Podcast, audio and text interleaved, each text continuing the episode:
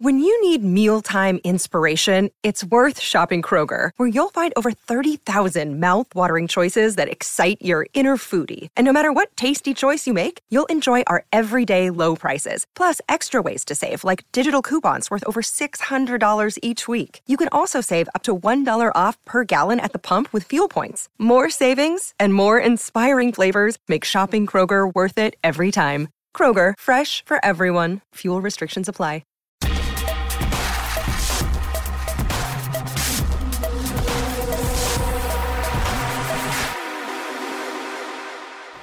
Hello and welcome to Talking City. I'm James Robson, Manchester City editor. With me is Stuart Brennan, chief City writer. Hello there. And Simon Bukowski, football writer. Hello. Well, you two were in Bristol this week. How was that? Wet, cold. Far away. Yeah, yeah. Very nice place though. Yeah, all the things you don't want for a, an away game. But uh... It was nice ground, good setup.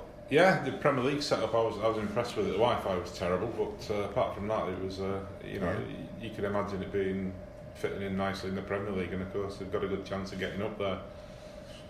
The important thing, of course, was that City made it to their first final this season, one step closer to the to the quad, as we're calling it now. Uh, we now know that they're facing Arsenal in the final. I would think that would be the the game that they would have preferred. Yeah, I would have thought so. I mean, Arsenal just lost Sanchez. Um, I watched the game last night.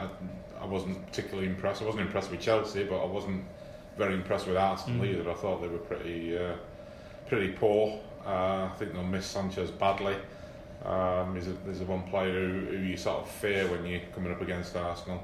Um, and you look back at the F A Cup semi-final last season at Wembley, last time they played Arsenal at Wembley. Uh, City should have won the game and probably would have done if it hadn't been for the fact that they had a, a goal wrongly ruled out uh, when they said the ball had gone out of play before Sterling scored.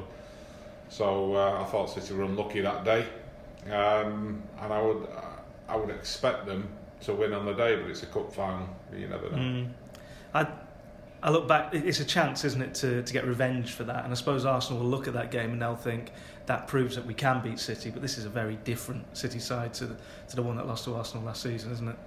Yeah, I mean, it's just the the margins really. I think there was a way of going at City last season and beating them, and I think you the way to beat them is still the same way. It's just they've they've tightened up, they've improved, they've brought in better players, and you've just got such a small margin for error if you want to win. And I think Arsenal showed last night that their uh, margin for error is wider than will what will allow them a victory. I think they'll have to play at the top of their game, so it'll have to be under par for them to, to beat City. The thing about Arsenal is they set up perfectly for City, don't they? In the fact that Wenger, he's not going to make it awkward or or difficult for City by, by sitting back like Chelsea might have done, or, or a Mourinho side might do.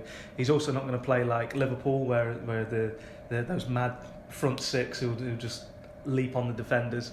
He plays an open game, and we've seen over the years, for instance, when he's played against Barcelona or what have you, he's tried to take them on at their own game, hasn't he? And it's not been as good. And you see that being the same, don't you? Yeah, I mean that, that, that's why it should be a good fighting for the for the neutral. Um, two teams that are going to look to attack. Um, City have got a, a decent record at home against Arsenal in recent years for that reason, because Arsenal always turn up at the Etihad and, and give you a game of football. And I, I think that's to Wenger's credit. You know, he's a manager who doesn't lose sight of the fact that at the end of the day, football is an entertainment. You know, there's mm. some managers who see the result as everything. Well, not a million miles from here. Um, and he's justified because he wins things, but... Uh, I I prefer managers who, who keep sight of the fact that the fans are paying money to be entertained. Uh, and, and Wenger, for all his faults, is one of those. You know, it's, it's rarely rare you see an Arsenal team that, that doesn't attack and doesn't play entertaining football. Uh, and he'll be coming up against a City team that does the same. It, it could be a, a, a classic final. I suppose the, the concern for City would be that F A Cup final last year, wouldn't it? That Arsenal, no one thought they were going to beat Chelsea, did they? And they suddenly pulled something out of the bag at Wembley, as they have done quite a lot, haven't they? It's certainly in recent years, you know, for for all the talk of Wenger not being able to produce a title winning side, he wins a lot at Wembley, doesn't he? they're a cup team. Yeah. You know, they have become yeah. a cup team. They have just they're too flaky to win the league. They're not good enough to win the Champions League. Uh, but they, they just find that little bit. Well, we've got to we've got to win something this season. So they they usually end up with a domestic cup. Um, not good enough for the Arsenal fans, but it's uh, you know it's good fun seeing them go all the way to Wembley because they're they're an entertaining team to watch. And on the day, they beat just about anybody in the world. I, I reckon. Si, do we see anything other than this being the first leg of the quad for City? I don't think so. I think, you know, there is a point to be made in uh, Wenger's sort of strengths in, in recent years. And, I mean, he, he outfoxed Conte uh, last night, which, I mean, we gave Guardiola a hell of a lot of credit when he did the same mm. at, at Stamford Bridge um, earlier in the season. And Wenger, you know, beat City at Wembley, Chelsea at Wembley last season. And it, as like Stu says, shows that he, he can do it on the day, um, but I think City will certainly start as, as heavy favourites. And you look at the way they played on Tuesday night, and like um, Stu wrote about, De Bruyne just streaming forward in injury time. The, the these are players that are, are desperate to win trophies, and they know that the the legacy of this team will be trophies rather than any of the football they play. Um, and I think you will not see a more determined set of players in the cup final than the ones wearing blue. Arsenal could, of course, have a certain Pierre-Emerick Aubameyang by the time the final comes around. Um, that's that's one issue, but let's look at who City might have by the time the final comes around. We understand the Laporte deal is moving along nicely. That might well be done by the time this, this goes out. Um, in, in Spain, they're saying that City have triggered the release clause and that he's he's informed Athletic Bilbao that he wants to go. Uh, of course, when City last went for him in twenty sixteen, he backed out of a deal uh, late on. Um, will he be a good signing? From everything you hear, it will be. I mean, we saw Gary Neville tweet about him mm. this week, didn't we? Um, from his time in Spain, urging United to get involved and saying this lad's a, a top player. Still young, so it's it's difficult to say, you know. Uh, and you, you think about the kind of money that City would have to pay to trigger that clause. Um, was it fifty-six million pounds? Mm. It'd be a club record. I mean, a club record fee for a player who isn't yet a full international. He's an under twenty-one international. He's he's not got a full cap yet. Having said that, there's some pretty good players in that, that France mm. international squad. Um, so you know, it's it's it's no good centre backs though.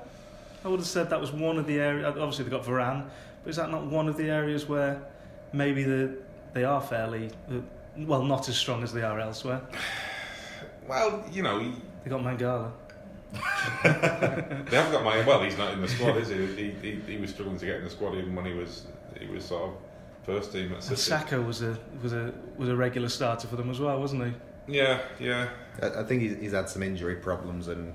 Had he been yeah. injury free, then he would have made uh, the France squad and got an appearance, I think. But the fact that he has had injuries does raise that question. Certainly suggests that he won't come as the complete defender. Mm. Mm. Well, what strikes me is that by it's going to be huge. It's going to be a club record, isn't it? Uh, with the with the fees they'll have to pay for the training fees to if the, re- as well. If the reports are right about tri- triggering the release clause. I mean, I suspect by the time this podcast goes out, we, we might have been overtaken by events. Yeah. But if if it's right that City are going to have to pay the full release clause, it would be a club record. Um, but at the moment, the way things stand, um, over in Spain, they're saying it's all done, but they've been saying that for two mm. days now. You mm. know, the agents.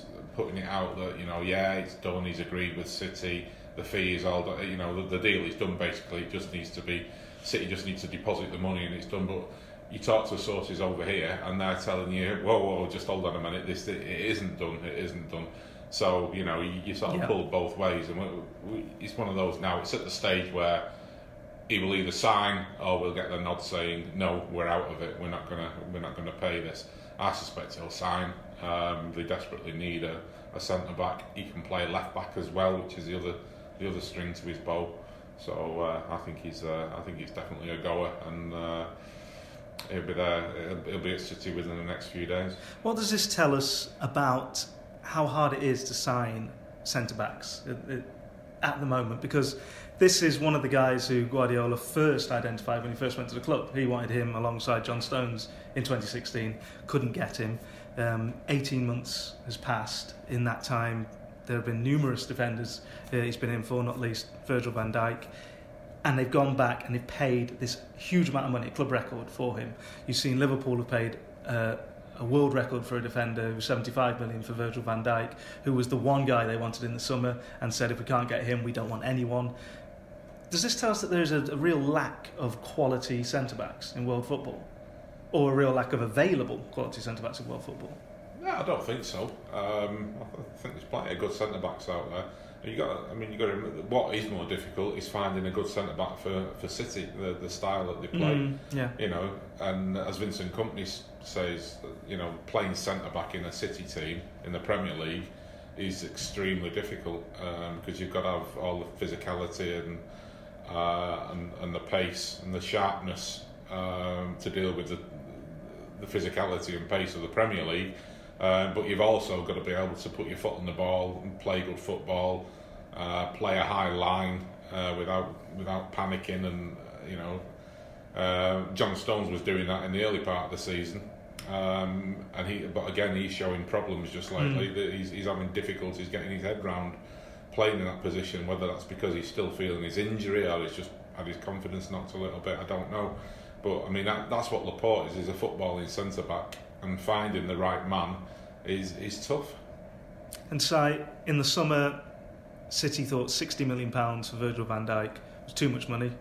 Six months on, fifty-six, fifty-seven million pounds plus training fees, which will take it over sixty million pounds, is not too much for Laporte. So what does that tell us about what Guardiola and what City think of Laporte? Well, I think what City have shown this month with Laporte, but also Sanchez, is their sort of stance on values and how, how much they deem certain players are worth. Um, I don't think their need for a centre-back now is any greater than it was, say, last month. I don't think their options have deteriorated. Stones isn't in the best of form, but um, that isn't a major significance. You know, City can spend if they want, but they decided that uh, the fees for Sanchez was going to be too much. They decided not to go in for Van Dijk at seventy-five million, um, and it, it, it looks now like they, they've dec- decided that Laporte at that price is better than um, what West Brom want for Johnny Evans. So time will tell if they're right on it, but it's sort of a continuation of their sizing up of the market and the inflated prices and trying to get the best the best value that there is in that. And it's evidence again that really Johnny Evans, it seems that he was a last-ditch option, really. He was in the summer, of course, that only really emerged in the final week of the transfer window, didn't mm. it? And and again this month it seems like, you know, so there's lots of Van Dijk, Laporte now, Johnny Evans, it seems like maybe if everything else falls through, we'll go for him. Yeah, or, or even, I mean, it, there's a, a, a possibility that um, they get them both, of course. Mm. It, mm. it doesn't seem likely at the moment, and certainly not if West Brom won twenty million pounds for, for Evans. But there is a, we believe that there's a release clause in Evans' contract that if West Brom get relegated, Evans will be available for three million pounds. Mm. So if, if West Brom start getting a bit cold feet about it and City are offering them ten, fifteen million pounds, you know, it, it makes sense for City to get another one in, you know, because they, they're really short of two centre-backs mm. with Kompany's injury record. And the fact that Mangala uh, is deemed not to be good enough, um, so you know it, it wouldn't surprise me if they if they pay that money for Laporte, but still bring Evans in, or even go back. We keep hearing about Arsenal being being. It sounds like they're quite far away, far on, far on with that now. Yeah, yeah, yeah. But uh, you know, again, it's sorting the wheat from the chaff. Uh, I'm sure his agent is pushing mm. pushing that link strongly uh, to try and force City into into making a move. Um, I don't think City are going to be panicked over Johnny Evans, to be honest with you. But uh, yeah, I mean, it, if he doesn't end up at Arsenal, I'm sure City will still be interested. Um, whether he'd be the right player in the summer or whether they'd look for somebody younger and looking long term, because Evans would be a good player right now, an experienced Premier League player to help them see out the season. Uh, he'd still be available in the Champions League. Um, so that that's why he'd be decent now. Whether he'd look like a good signing in the summer is another matter. It's been, despite the uh, certain frustrations in the transfer market, it's been a positive January in terms of getting new contracts sorted out. Otamendi's been done, Fernandinho's been done, Kevin De Bruyne's been done. That's the standout one, isn't it? Kevin De Bruyne. I mean, what kind of a statement does that make that you've tied down one of the, would he be one of the top five players in Europe right now, would we say? Top five in the world. In the world. Um, what kind of a statement does that make when you when you say, look, we've got him now for five years, five more years?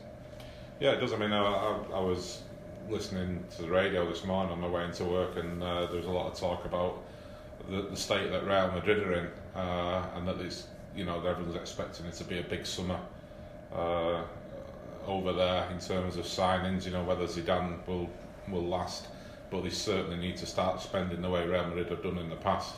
And if you're Real Madrid and you're looking around the world at who is going to reinvigorate this team and get them get them working again, uh, Kevin De Bruyne would be top of my list. I think, you know, there's there's not many others out there who can uh, who can match what he's done this season. Um, so yeah, I mean, he, he's he's just phenomenal. I mean, not only is he a world class footballer, his work rate is just incredible. We talked about it earlier how how he, uh, you know, last minute of the game when City are pretty much through. You know, mm-hmm. they're not. I know Bristol City were one goal away from forcing extra time, but you still back City to to go through. Uh, and he, he runs pretty much the length of the field to to get on the end of Leroy Sané's cross, having done just about everything else during the game. You know, he'd be kicking him off his own line, out, out off his own six-yard line. Um, And then after the game, I, I was lucky enough to be down in the tunnel, and he's doing radio interviews, he's doing T V interviews, he's swapping shirts, talking to all the Bristol players. On the way out, he's signing autographs, he's stopping and talking to the, the press while the players are just walking past. You know, he's just a complete pro. He just sort of embraces the entire thing about being a footballer. Um, and that, that kind of player is very rare. He's also a modest family man who he, he doesn't go out partying, he just goes home to his wife and uh, and kids. Um, Seems like one of the good guys, doesn't he? Yeah, yeah. I mean, it, like you, and we know, well, we all know uh, one of the Belgian guys who, who knows Kevin because he's from the same town as him and has known him for years and years. And, and he says he's still basically the same guy uh, as he was when he was sixteen. Mm. You know, very humble, just loves his football, isn't really bothered about, uh, you know, going out on the town with the boys. He's uh, he, he just wants to play his football, go home, and that that's why he, he, he keeps himself in fantastic shape. Um, his strength is the other thing about him that, that struck me early on in that game at Bristol. Uh, Bristol got a couple of big centre backs, and uh, he was in a tussle with one of them. And you think he's got no chance here. This guy's six foot three and probably thirteen and a half stone, and you know, with muscles on his muscles. And De Bruyne knocked him out of the way and, and got on the ball. Um, he, he just looks like a little. How hard he is is under underestimated, isn't it? He, yeah, he really is. Yeah, he's he's he's physically tough. His his strength is is incredible for his for his build. Um, he's a complete package. Um, and this is a player who Mourinho questioned his work rate when he was at Chelsea. And you, I mean, I know I know De Bruyne was really stung by that, and I think he said at the time, Uh, you know, they should hold, uh, perhaps they should hold the training sessions in public so people can decide mm. whether whether my work rate isn't good enough or not. And you find it hard to believe that a player who, the player he is now, has ever shirked a training session in his life. You know, a lot's made of the, the transfer activity at City since the, since the Abu Dhabi takeover.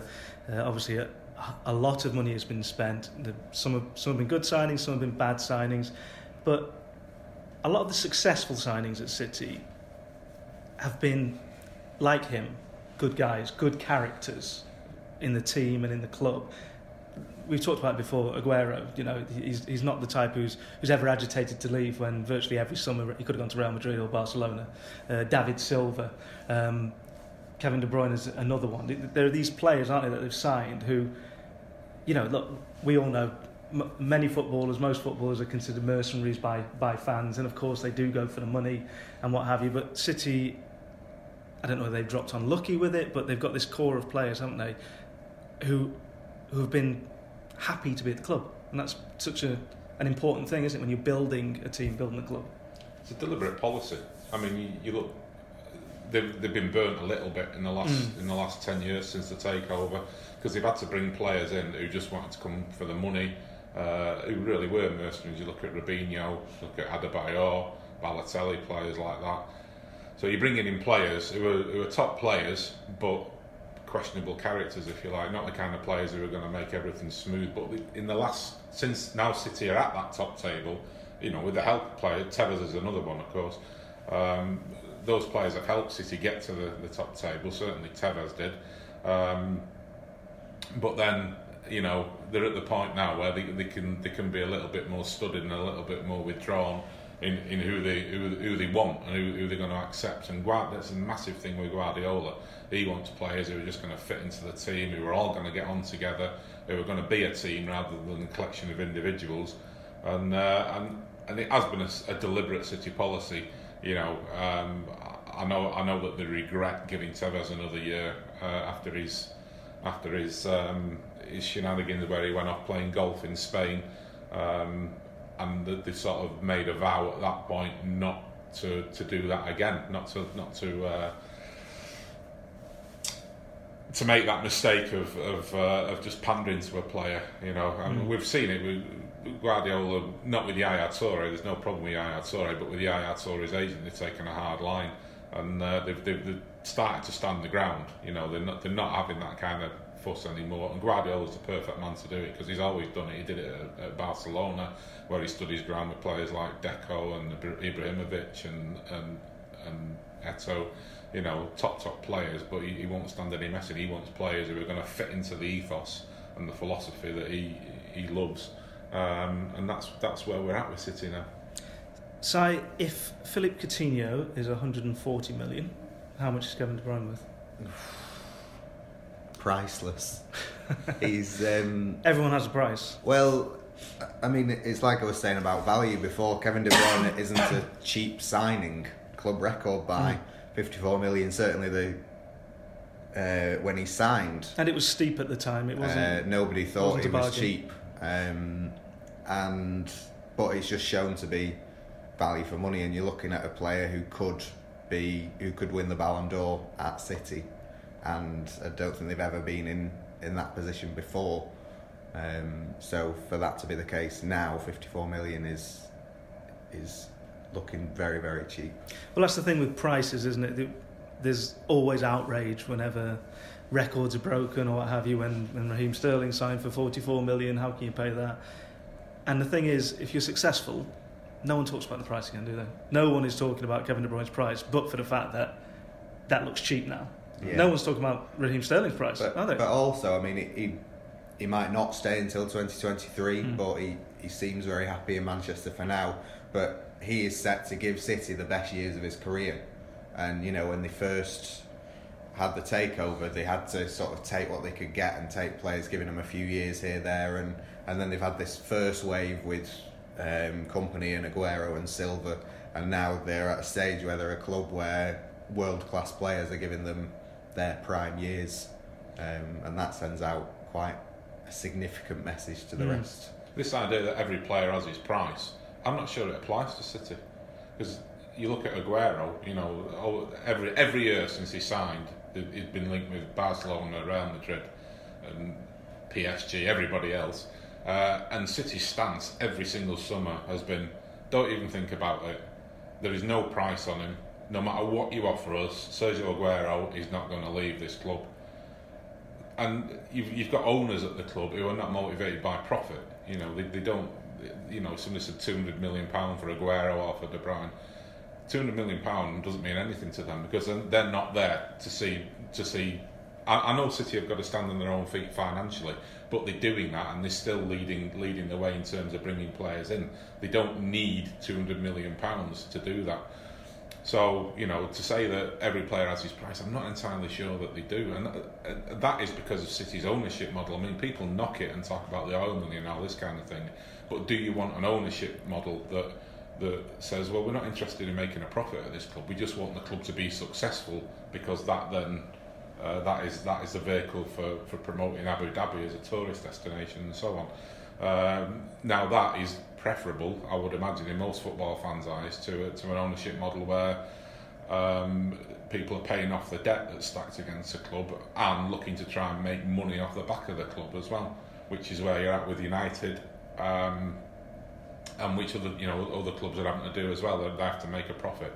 So to say that there is a, you know, every player has his price. I'm, City are probably part unique in the fact that the that doesn't apply to them. I think where that's tested, of course, is if a player agitates to leave. But again, oh, yeah, yeah, again that, that fits back in with what we're saying about the likes of Aguero, Silva, De Bruyne. That they're not those sort of players, or don't appear to be those sort mm-hmm. of players. Um, but yeah, yeah, I, I agree with you. It's a, would we say that City are the only club who are impervious to the the powers of Real and Barcelona, who usually get their man?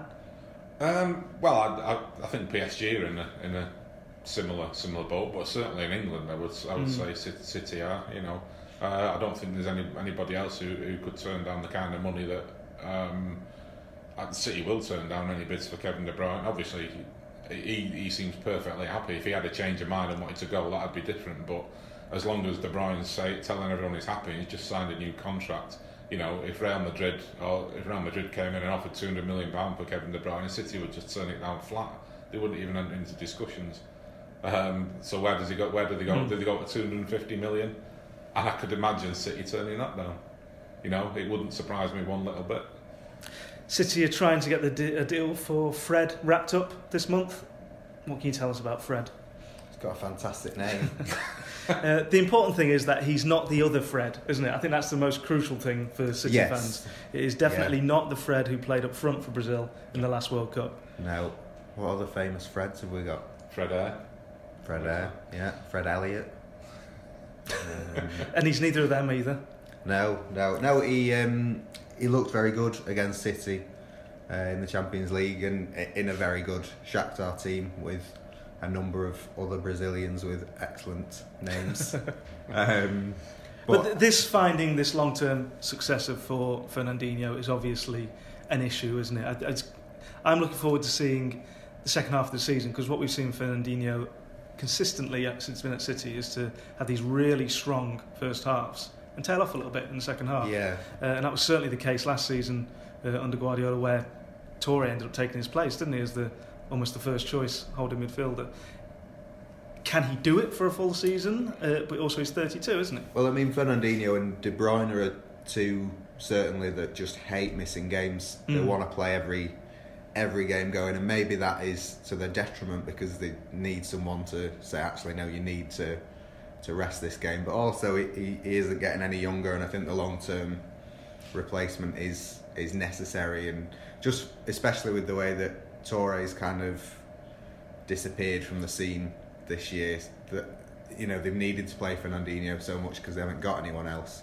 Um, I think if they were to sign Fred this month, that would be remarkable. Mm. Um, and it, you know, it just ripped the transfer window up completely, because the the ideal has been get players in summer, bed them in, nice pre-season, and get them going. Whereas if the belief is that prices are going to go up after every window now, um, it would be really special um, and kind of unexpected to see them make this big leap and sign Fred now. From what I'm told, they're happy either way. They'd, they'd like to get it done this month, yeah. but he doesn't necessarily have to come this month. So it could be a case of signing him, get him at the end of the season. Right. He can't play in the Champions League, can he?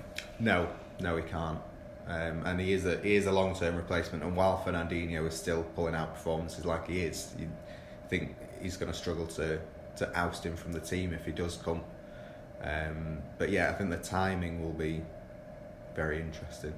Fernandinho, Stu, was often one of those names that were brought up as an example of City's bad transfer business since that first title under Mancini. He was often lumped into a group with uh, the players who uh, it seemed to be a discussion on Monday Night Football almost every week uh, when City were having downtimes uh, of an example of how they hadn't replaced top quality players with like for like. Has he just been chronically underrated? Massively underrated. The people who who just don't recognise it. People talk about City. You see it this season. People talk about De Bruyne, they talk about Silva. You can't talk about those two as being world class and, and as driving City on. I mean, Silva, Silva gets underrated as well in my book, but uh, everyone does sort of focus on De Bruyne, whereas Silva's been every bit as good for me this season. Uh, perhaps perhaps De Bruyne does it in the big games. You see him score the goal or make the assist in the big game, and that's why he gets a, a better write-up. Um, but for me, De Bruyne, Silva, Fernandinho as a three have just been exceptional this season. I think they've been brilliant. But Fernandinho does the, the stuff that doesn't necessarily, you know, he's not he's not scoring goals. He's not putting in the killer pass, although he's capable of doing it and, and has done it. Um, but he's, we saw it again at Bristol City. I mean, I, I have to give marks out of ten. Uh, De Bruyne was the obvious one. I gave a nine out of ten, but I gave Fernandinho a nine out of ten because I thought without what he was doing, which was winning the ball uh, whenever Bristol tried to get forward, he, he was taking the ball and using it brilliantly. Um, so people who, who just who just let Fernandinho go under the radar are really missing something. I mean, I I, th- I think he's been. Right at the very start of his City career, he wasn't entirely convincing, uh, but you know he was coming from Ukrainian fo- football. He was a Brazilian as well, um, but I think I think he bedded down pretty pretty quickly. Uh, he suffered a little bit that he was alongside, you know, he was playing with Yaya. Mm. I mean, he's he's, a, he's alongside a legend, and, and Yaya was the main man, and Fernandinho was his legs in a lot of way. And Yaya's the eye catcher, isn't he? Yeah. He always was the eye catcher. But what Pep Guardiola did last season was, was say, no, I, I, he loves Fernandinho, he mm. absolutely adores him. Uh, and he basically said, no, this man is going to be my main midfielder. And he pushed Yaya to one side and put Fernandinho in the team and said, right, you know, you go out and show us that you are, you can be the main man in midfield. And he, he's done that. I thought he, I take your point that his legs can go in the second part of the season. Um, and it, that's why I think Fred would be a good addition in this window because I think he does need that back up. Um, but I think he's I think he's exceptional and he's taken taken on uh, what Yaya did, and uh, obviously he's a different kind of player. But he uh, he drives City forward in the same way that Yaya does. His passing is immaculate. Um, his tackling and his interception and the way he reads the game is, is extremely good. Um, I, I think he's, if you talk about the success of City this season, uh, to talk about De Bruyne and Silva and not mention Fernandinho is scandalous. And he does the ugly stuff, the stuff that doesn't often get recognised, but I think that underestimates what he does as well, because he's also a wonderfully gifted footballer as well. He almost never gives the ball away. He's a brilliant passer of the ball, isn't he? He's brilliant on the ball, he can run with it, beat people, like any Brazilian really, isn't he? Yeah, I think the fact that award seasons for individual tend to come in the second half of seasons where he's not been as good mm. counts against him. But more than anything, I think what counts against him is that City haven't won what they should what they should have done. And it, you know, it's since he's been there. Yeah, yeah. But, um, but you know, it's counted against Aguero. He's not made a team of the year, has he? And um, that's why you know you speak to them this season and they all hammer home that they're not gonna. You know what what matters is winning.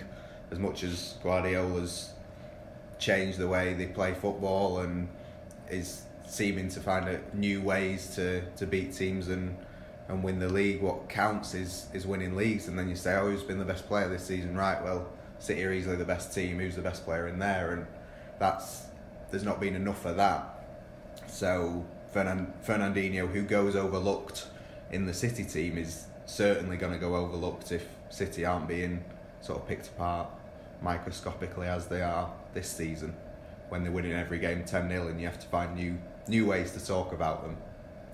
Well, we're through to one cup final. It's another cup competition this weekend. It's Cardiff away, another nice long trip on the M five M four M five. Yeah. That'll be nice. M fifty. I'm an M fifty man. How do we see that going?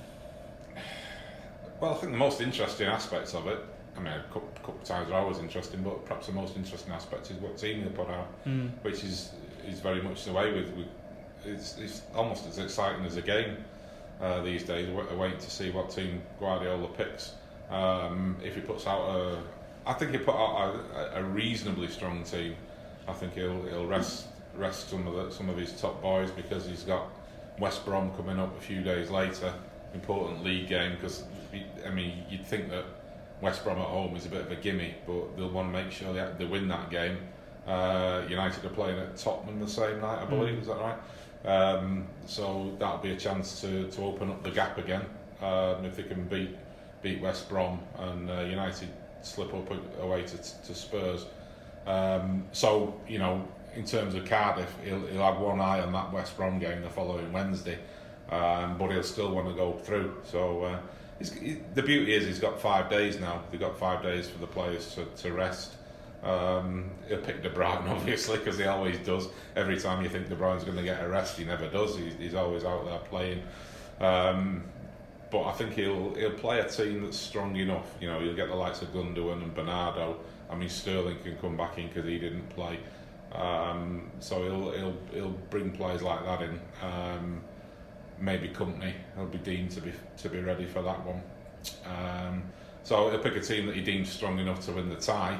Um, but also looking ahead to the West Brom game the following Wednesday. That still sounds like a pretty strong team to me.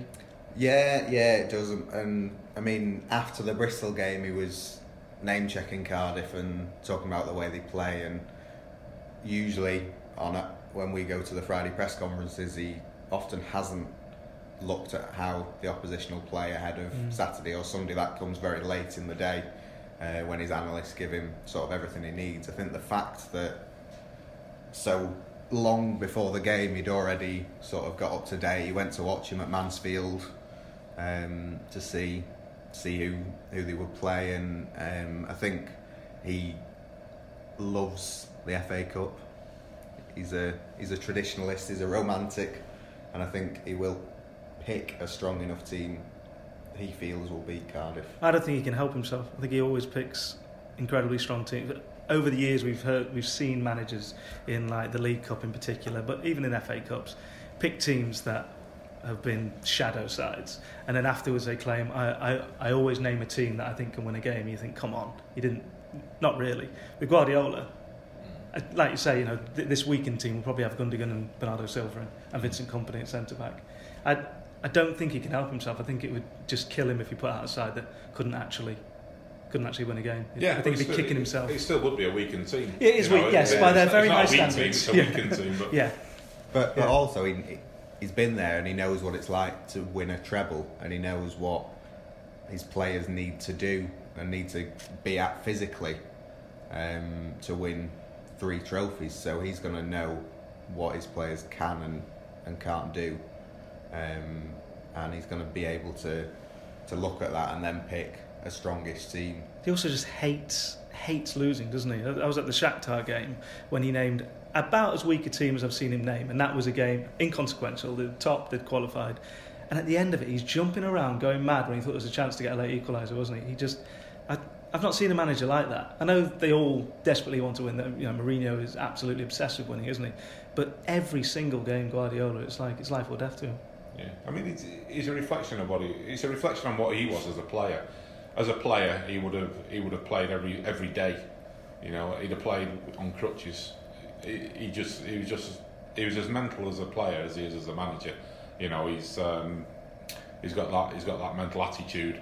Um, he wants to play and play and play, and he recognises that in, in players like De Bruyne and Fernandinho that they always want to play, and he, he sort of thinks, yeah, well, I was like that, so I understand it, and he, he'll indulge him, and he, he can't he can't get his head round a player who might have a little bit of a twinge mm. and say, oh, you know, I don't I don't fancy it today, Gaffer. Um, he doesn't want players like that in his squad. He wants he wants players who will play through the pain. He wants players who who'll just keep on running and running and running and running themselves into the ground in a bid to win football matches principally, but then trophies as a, as an afterthought. Um, and I, that's his psyche, and that, that's what makes him uh, such a great manager, such a great coach. Um, that that, that he, he does he does he inspires, he instills that in his players, or he brings players in who've already got it, um, and that's that's what makes the man. And there's just no chance of a, of one of his City teams ever taking the game lightly, is there? Which has probably been. That was one of the criticisms that was really aimed at Pellegrini's City side, wasn't it? That they would turn up sometimes expecting to win, and that's just. You can't believe that would ever happen with Guardiola. No, no.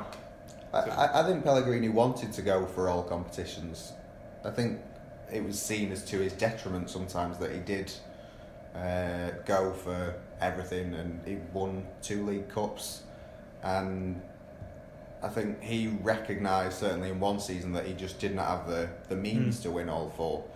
Um, but we've not seen anything from Pep to suggest that he doesn't have the means to win all four because he keeps picking strong teams, and you wouldn't if you didn't think, if you thought it would affect your league form or anything like that. I think Pep needs to thank Manuel Pellegrini, because Pellegrini made the point strongly that it was physically, or in terms of the calendar, it was impossible to win all four, because you would end up playing three games in a week at the end of the season. You know, you'd end up having to play uh, Saturday, Monday, Thursday, Saturday, that that kind of setup, which is just ludicrous. Uh, and he took his stand against Chelsea in the F A Cup when City were playing Dynamo Kiev on the Tuesday, and the B B C, B B C shifted the game to a Sunday because they wanted it. Chelsea City was like a prime tie, uh, and he basically said this is this is nonsense, this is going too far, and fielded a, a team of kids that lost five one at Chelsea. Um, And he was he was absolutely hammered for it. How can he disrespect the F A Cup in this manner? But as a result of that, uh, the F A took a look at it and uh, have now stopped replays from the quarterfinals onwards. And that frees up a, a few midweeks at the end of the season, which means that it'd be a tough, tough schedule, but City could actually reach three finals and uh, fulfil all the league fixtures before the end of the season, just by playing the way they are now, from Saturday to midweek to Saturday to midweek, or Saturday, Sunday to midweek. Um, so, you know, perhaps uh, perhaps Pep should give Pellegrini, he got hammered for it, Pellegrini, but uh, as a result of his stand, or partly as a result of it, um, the the calendar has been altered, the way the F A Cup's run has been altered, and that, that, that gives City a, it's a very big outside chance, I would say, winning all four trophies, but it, physically it, it is now possible. Okay, prediction time. Cardiff at the weekend? I think City might win, you know. Really? Yeah, yeah. Going out on a limb. I'm going to put my neck out. Um, I think three one City. I'm going to go, given that City have started conceding goals. I've seen Cardiff a couple of times, massively impressed with them. Uh, I'm going to go uh, Cardiff two, City two, and then City win the replay. Another game. Does that count as a cup upset? A I, draw I against think the top championship? As long, as long as you don't call it a cup setting, it does, yeah. Well, I, I described Burnley taking having a half-time lead as a as as close as we're going to get to a giant killing in the City, so I think that would definitely be a cup upset for you. Uh, I'm going to go for City win, like Si. I think it'll be. I actually think it'll be a lot more comfortable than either of you think. Three, maybe even four nil. Good call. Okay, that's it for this week. Um, remember, you can subscribe on iTunes and Audio Boom, and also if you could do us a favour and rate it, we would appreciate that. Uh, it makes it easier for other people to find us. We'll be back next week. Thanks for joining me.